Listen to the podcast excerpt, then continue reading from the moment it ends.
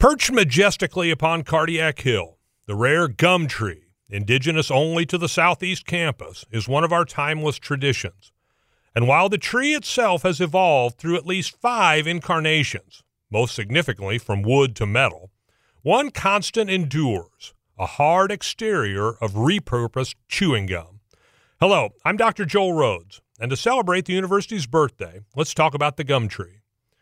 While its exact origins remain shrouded in mystery, one of the first references to the gum tree appeared in the 1967 volume of the Sagamore Yearbook.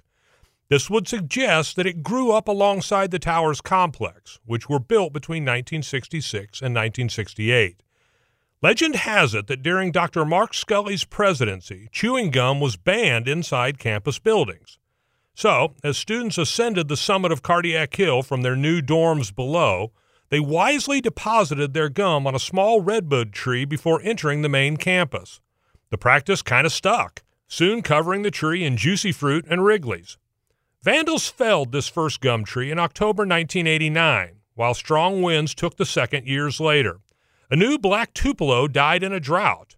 The fourth, a tulip poplar, succumbed to a combination of sidewalks, lack of sunlight, and salt runoff during the winter.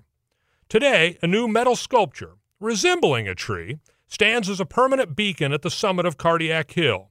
Its native gummy bark is a work in progress, waiting for students and alumni alike to leave their traditional offerings.